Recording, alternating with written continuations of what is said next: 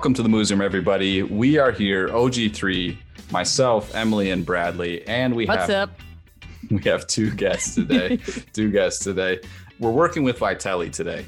From Vytelle, we have Owen Weikert here, who's the business development manager, and Bryce Schumann, who is the seed stock sales director. And we're excited to have them on today because we're going to be talking about their company, uh, some of the technologies that they have, and how they're married together, and how that that really works for them, and how it, it could benefit you as well. Thank you for being here, Owen and Bryce. Thank Thanks you. for us. Yep. Okay, so before we get real into everything, there's two questions we ask. Actually, really What? quick, I am going to cut in and interrupt you again, Joe, because, you know, that's tradition. Um, but I do want to give a quick shout out to a good friend of mine, and Owens, and a fan of the Moos Room, Brent. Uh, he's actually the one who originally connected Owen to us to be on the show, and we're so excited that he's with us now. So thank you, Brent. Shout out to you. Um, and yes, listeners, if you have ideas and people you want to connect us to, let us know. Yeah. Brent's the, the original um, best friend. Think the world of him, and he just is such a great dairyman. Uh, I, Yeah. I've only met him once in passing, and I've been on his farm, and you can tell right away when you get onto it that it's running very smoothly. Think the world of him. So I thank Brent as well, and thank you guys for having us. This is our my first time at least on the podcast, so I can't wait to see how it goes. We have two questions that we ask every guest. So we're going to start with Owen. We're going to get you both questions here. And the first question is What is your favorite dairy breed? I'm a brown cow guy to the core. You know, I'm I'm about five foot three. I'm a Jersey guy. Yes. Correct answer. Yeah, they fit they fit sustainability, which I think we're going to be talking about today. I am just so passionate about jerseys and their hybrids. I think that, you know, talking about Brent still, I think the first time I saw a three-way cross was on his dairy and um I, it wasn't all that long ago. I mean, I grew up out east where no one crossbreeds still, very very few people. And just to see him milking these Jersey crosses and Monty crosses. I just think that the Jersey is today and tomorrow and goodbye everything else. I hope so anyway. That's that- that's how much I love the brown cow. Wow. That is the correct answer. Absolutely correct answer for Bradley and I. We are Jersey guys as well. So And and could you tell when you first said brown cows, we all leaned in because we're like, wait, which brown cow? Okay, so Right. same same question we're looking for, but we're talking about beef now. What's your favorite beef breed? Oh my gosh. I this is I am really a big proponent of Gelbviehs. And and I think that they can they are such an adaptable animal. I grew up in shorthorn show cattle and just knowing what those things can do as a recipient mother, um, but also what they can do out in the nothingness of Wyoming and South Dakota. To me, that's just a really versatile and, and undertouched breed that that we need to embrace more as a whole industry. I'm a big Gelbvieh guy. Yep. All right, well that's that's a new one. We hadn't had it on the list yet. That's pretty surprising that it hadn't been on there yet, but it's good. We'll update the totals after we get to Bryce here. So, Bryce, what is your favorite breed of dairy cow? I grew up on a small diversified crop and livestock farm and and we had Holsteins, but being a beef guy, I just think the Holstein Jersey Cross is the right one for the industry. So I'm going to hedge. You're gonna oh, hedge. Oh, we're- Owen's clapping. We'll we don't we don't Jersey. allow hedging on the dairy side. We made this we we decided this quite a while ago. So you have to pick. So awesome though about that response is is just the, the sheer reality of the value of heterosis in the dairy space. I agree. I agree. And and I just Begrudgingly, apparently. I just think that it's a beautiful thing. And we need to just all say it as an industry. Okay. Once. Okay. So I'm saying it right here. I think it's great. but Jersey on Holstein, so that means Jersey would be the top one. So there's another. Well, there think you go. You have your answers. Jersey it is. Jersey it is. All right. I, I'll take it. I'm gonna say that predominantly Jersey, right? That's what you're going for, Bryce. I'll allow it. Yes. No, no. Okay, this is cheating. Collusion. It is not. It is not. Okay, let's get to beef. Bryce, what is your favorite beef breed? Well, I, I grew up with Herefords. I worked for, for American Angus for 15 years. I love both breeds.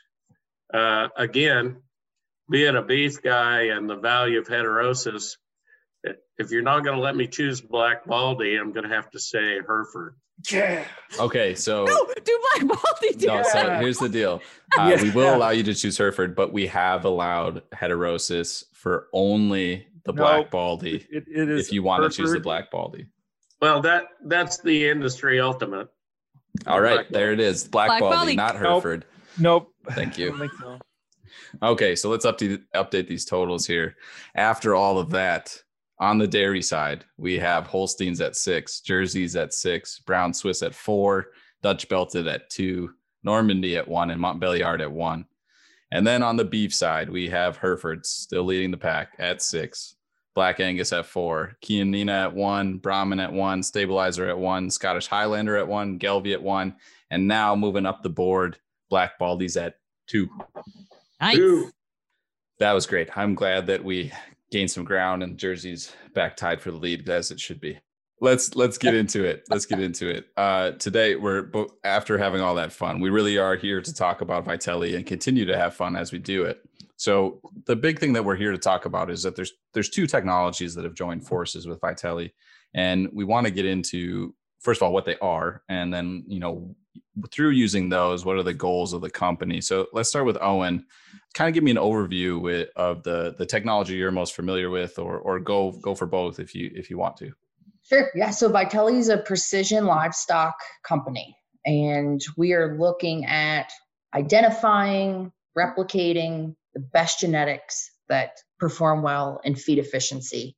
And we're actually measuring a ton of phenotypic data, and that's really Bryce's specialty with some of our platforms capturing residual feed intake. If we can find those elite animals that do the best performance in the feedlot or the heifer yard or in the in the tie stall or really any environment we can take measurements in. We can replicate those genetics through ivf so we just went through a rebranding. There's different terms uh, within our company for these new platforms but basically that's what it boils down to is finding the best genetics through phenotypic capture and replicating them in ivf and i think that my background is pretty much strictly in genetics and repro started with kind of the original OG. I heard that term thrown out at the beginning here, and that made me smile. So, uh, of IVF, um, great company. Moved on from there and went to work just in genomics on the dairy space. Really kind of grew a lot of my thought processes about genomics from that experience is saying genomics is a great tool, but IVF actually gets you somewhere and i think that kind of really re-inspired me to to get back to the embryo and i'm just so lucky to be at Vytelle and to be sharing this story i, I think it's really really compelling and where the industry needs to go Well, I, that makes a lot of sense, and I'm glad that you bring up the phenotypic capture. I think to Mhm. me, there's a lot of that that gets missed sometimes when we're talking about finding uh, that feed efficiency and, and and really focusing on that as the metric that we really really want to see. So, Bryce, could you kind of expand on that? Tell me how you're finding this data, how you're capturing this data, and and what you're looking for. Vytelle, which was uh, it's a combination of what was formerly known as uh, GrowSafe technology and uh, the Vytelle IVF piece. It's a feed intake uh, measurement system that, gosh, we've been 30 years in development of.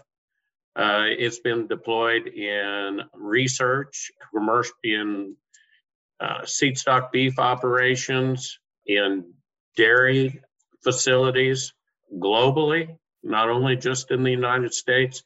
And uh, it allows us uh, precision measurement of dry matter intake and gives us the ability to calculate many feed efficiency measures, uh, most important of residual feed intake. We've been a champion for RFI, you know, since our inception. Personally, my family has gathered this data. In fact, I just got it this afternoon uh, for uh, 13 uh, consecutive calf crops. Uh, and this will make Bradley happy because it's on my family's Hereford operation.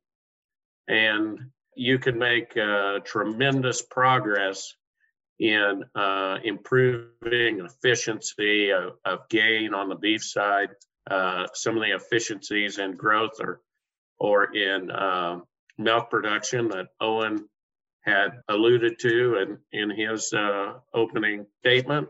It, it really allows you to improve the profit opportunity for your operation. I think we need to get into before we get too much further uh, this topic of residual feed intake and really getting down to explaining that what that means and, and and why we're concerned about that versus you know just feed efficiency and, mm-hmm. and how we've taken residual feed intake and and what it means to have that that measurement that that is also independent of growth.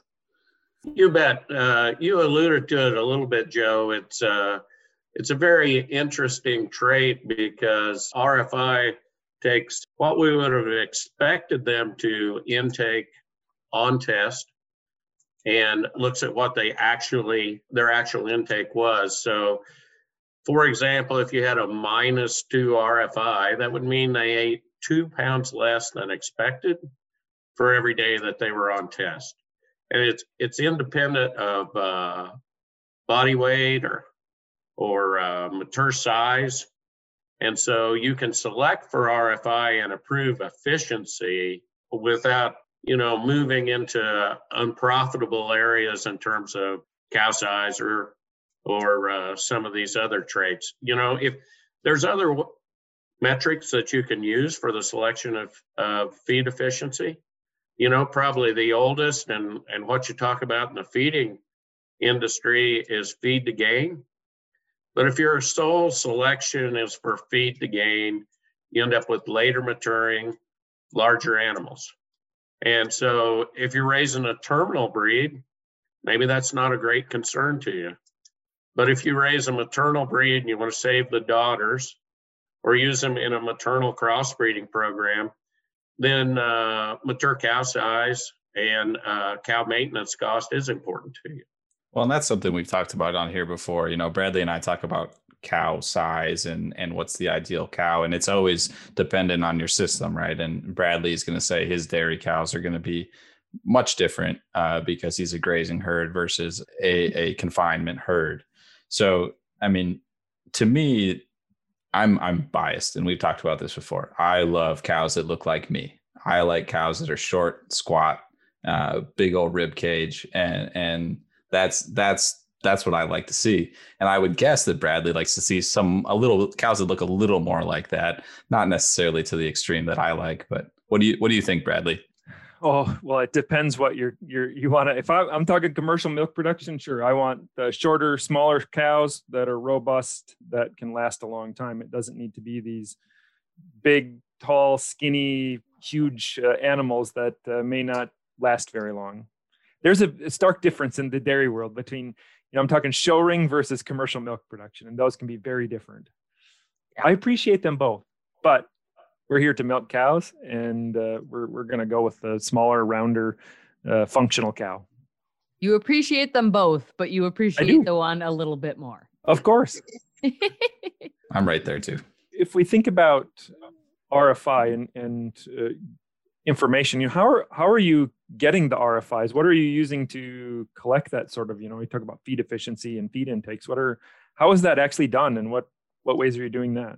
Well we, we use what we call our sense technology which was uh, formerly our GrowSafe intake bunks intake nodes we refer to them those bunks uh, are uh, connected to a radio frequency transmitter that transmits to a computer.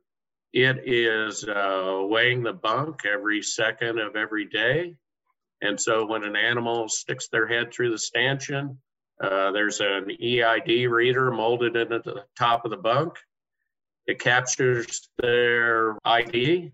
We know what the bunk weighed when they started. We know how long they the meal event is, how long they stay there for that feeding event. We know how much feed disappeared, and we know we can do that within an accuracy of three grams.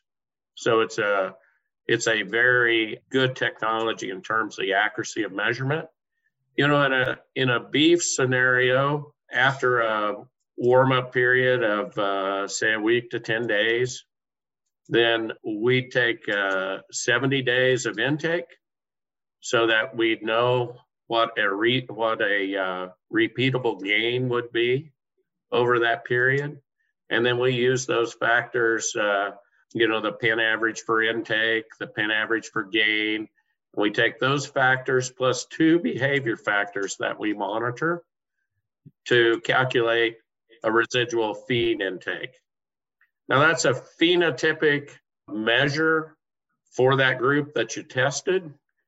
And uh, we also have um, EPD system that has about 250,000 animals in it over 14 different beef breeds where you can if you share a pedigree if you submit that data then we'll send you back epds for rfi dry matter intake and an average daily gain epd so let's say you've really put a lot of selection pressure for efficiency well, in every group, half of them are going to have favorable RFIs, half of them are going to have unfavorable RFIs. But maybe as you submit that data into the database, you find that two thirds or three fourths of your animals would be considered efficiency efficient based on their breeding value. I think that's the appropriate way to look at it. Will the phenotypes take you in the right direction? Most definitely but the breeding values will really allow you to use this uh, advanced reproductive technology and make swift genetic progress that Owen works with. I want to jump in real quick, Bradley, before you go. You said three grams was the kind of the, the error on that. And just so everyone has a frame of reference, that's about a penny. A penny weighs two and a half to three grams. Just so you have some reference. That's really accurate. Go ahead, Brad. And you're taking body weights every time i assume that the animal is coming up for if, if, if you're not using our we have an in-pen weighing system called GrowSafe beef. Uh, you can use regular scale weights. Hmm. traditional would be two weights at the beginning of the test two weights at the end of the test and then uh, depending on the length of the test one or two weights in the middle with the GrowSafe beef technology, it sets around the water trough and takes a half body weight.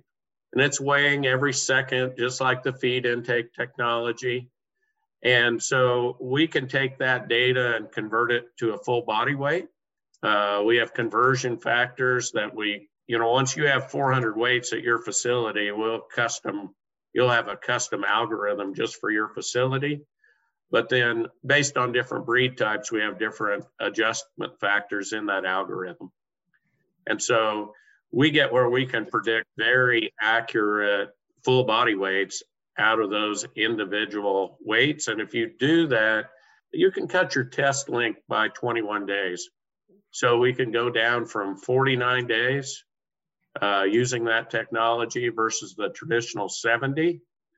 You might ask why that has value. Well, it's a financial investment to put this a system like this in. If you can turn that every 60 days, you can test a lot more animals than if you're turning it every 80 days. Absolutely, uh, and we've talked about some of the you know the genetic progress that's obviously uh, beneficial to producers, uh, and and this is actually this technology specifically could be beneficial to producers. Um, so I love hearing that. I mean, that's really the big thing that we're trying to focus on most of the time is what is the producer getting out of this, or is this just knowledge for knowledge sake? So I'm glad to, to hear that you guys are really thinking about that piece of it. Do we have, I mean, one of the big questions that we are getting constantly, especially up here, is the dairy beef side of things. So do we have that data yet? Are we getting, are we getting there? You, you want to take that or you want me to go, Owen? Go ahead, Bryce. You start and I'll fill in. I think yeah, you know, we have uh, customers that are capturing this data on calves that, that are the result of beef on dairy. I looked at some uh, just in the couple last couple weeks from a, a large feedlot in in uh, in the West, Pacific Northwest, which were uh, Charolais and uh, Holstein and it, it was pretty dang amazing the uh, progress in uh, dressing percentage and red meat yield that you could get out of out of that cross. But even it, it's more than just using uh, a certain breed cross. It's pairing the right sire with with the dairy animal. You know, that's different than just needing um, all out gain. If it's going to be profitable, you want to improve the efficiency again. You know, when uh, the animal goes to harvest, the amount the carcass yields is a relevant economic trait. And I think what's nice about these dairy beef crosses is that I think the dairy industry as a whole underestimated how inherently marbled dairy cattle actually are. So when we're mating these dairy beef animals correctly, you know, we can create high value from through efficiency. Uh, we can create high value through through yield, but I think we can also get a really nicely marbled animal that has a lot of consumer appeal. Um, but I think more and more as we look at the female dairy population in the United States, as that becomes more homozygous, as we get more and more of like females in the milking herd, which I think genomics is helping us rapidly get there. And I think that's a good thing. I think that, you know, if we're talking about sustainability and if we think about, you know, each milk shed as its own kind of natural ecosystem, it's probably not the best thing. Um, but in terms of our, our food production on a terminal end, I think it allows us to make more succinct decisions and more uniform terminal animals at the end of the day.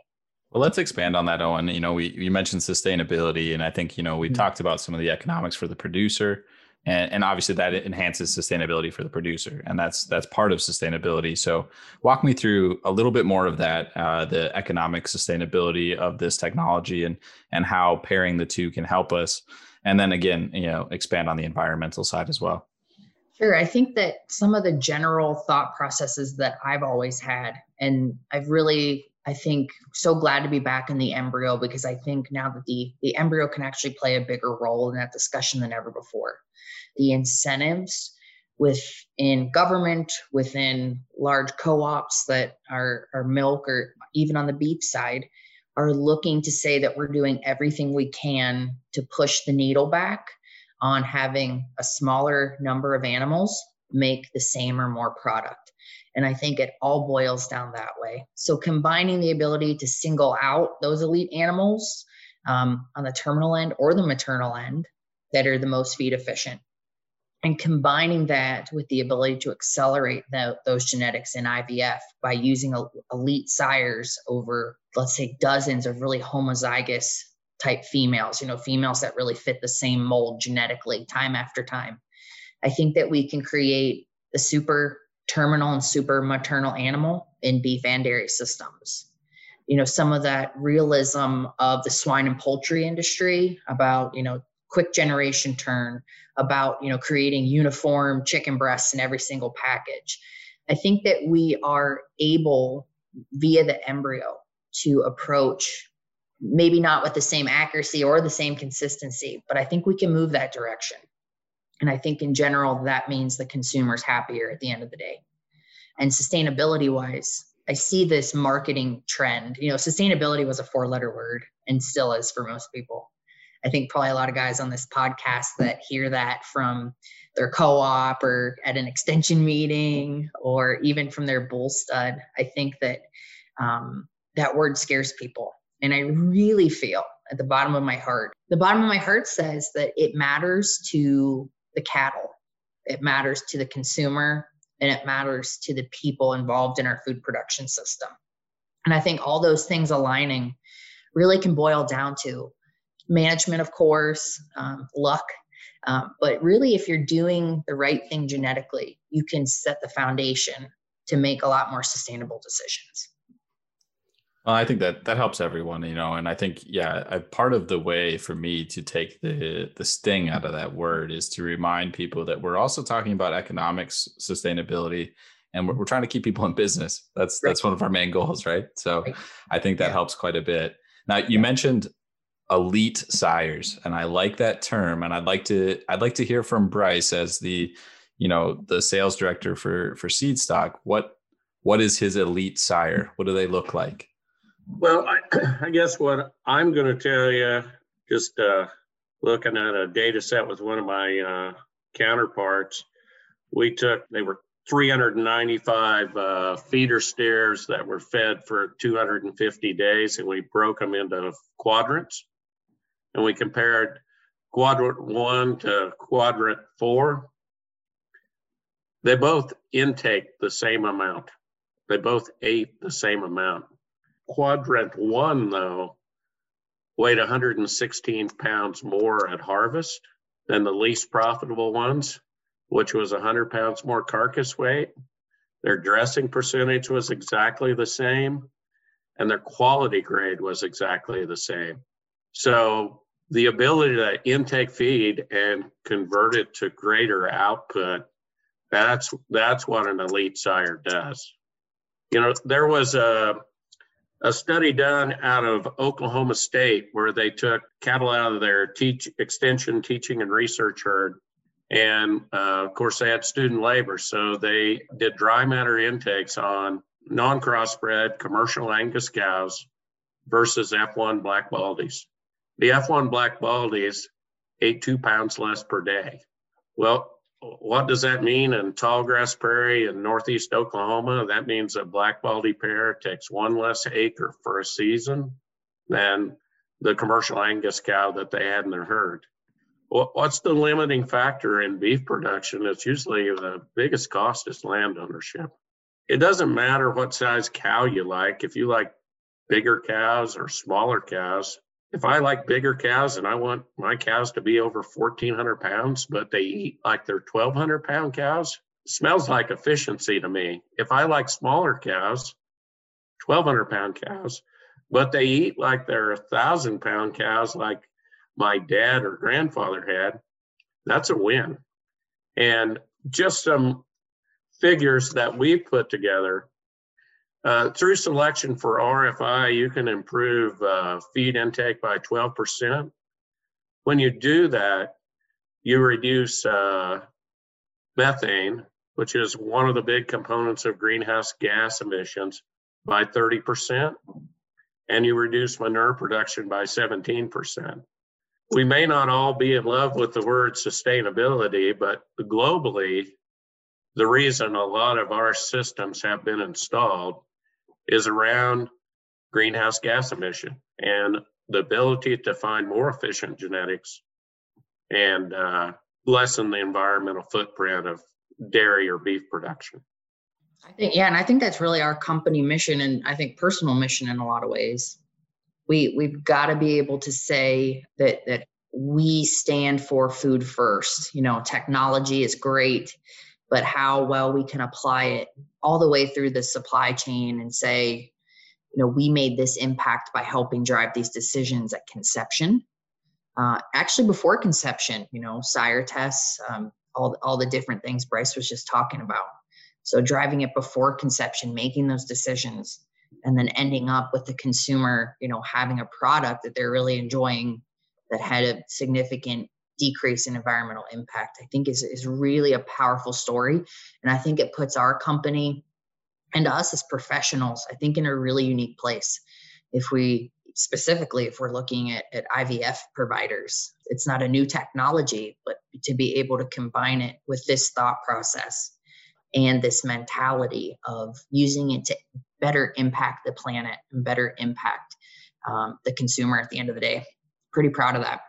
And, and for some of those that are still on the fence about sustainability, two thirds of the cost of beef production is in is in feed. So it just makes plain old fashioned sense to select for improved feed efficiency. And you get all these other benefits that will allow over time for companies and and beef producers to differentiate their products because they can make a sustainability claim and they can use advanced technology to rapidly multiply the best of the best.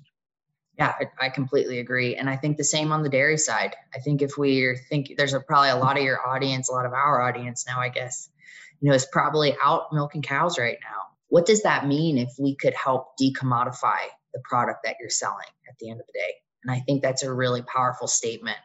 A vision I think that we all should have or could have in the dairy industry is taking bids for tankers of milk. You know, this tank was produced by cows that were this breed composite that had this feed intake that produced this amount of components. And, and a lot of that is really, you know, the start of that is now. I think. I think that that mentality and that kind of paradigm shift of genetics is just for my bull stud or my feed company is, is the guy who needs to be driving efficiency. I think that we can really empower the producer to keep moving the, the needle.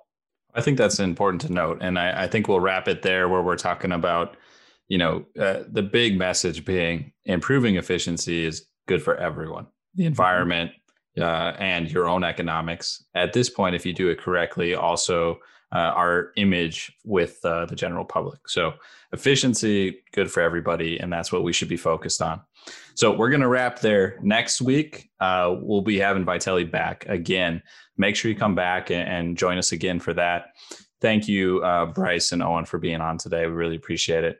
Thank you. And with that, uh, if you want to learn more, please, please visit vytelle.com. That is V Y T E L L E dot com. And if you have questions for us, scathing rebuttals, any of that kind of stuff, you can send them to the moos room at umn.edu. That's T H E M O O S R O O M at umn.edu. Check out our website as well, extension.umn.edu.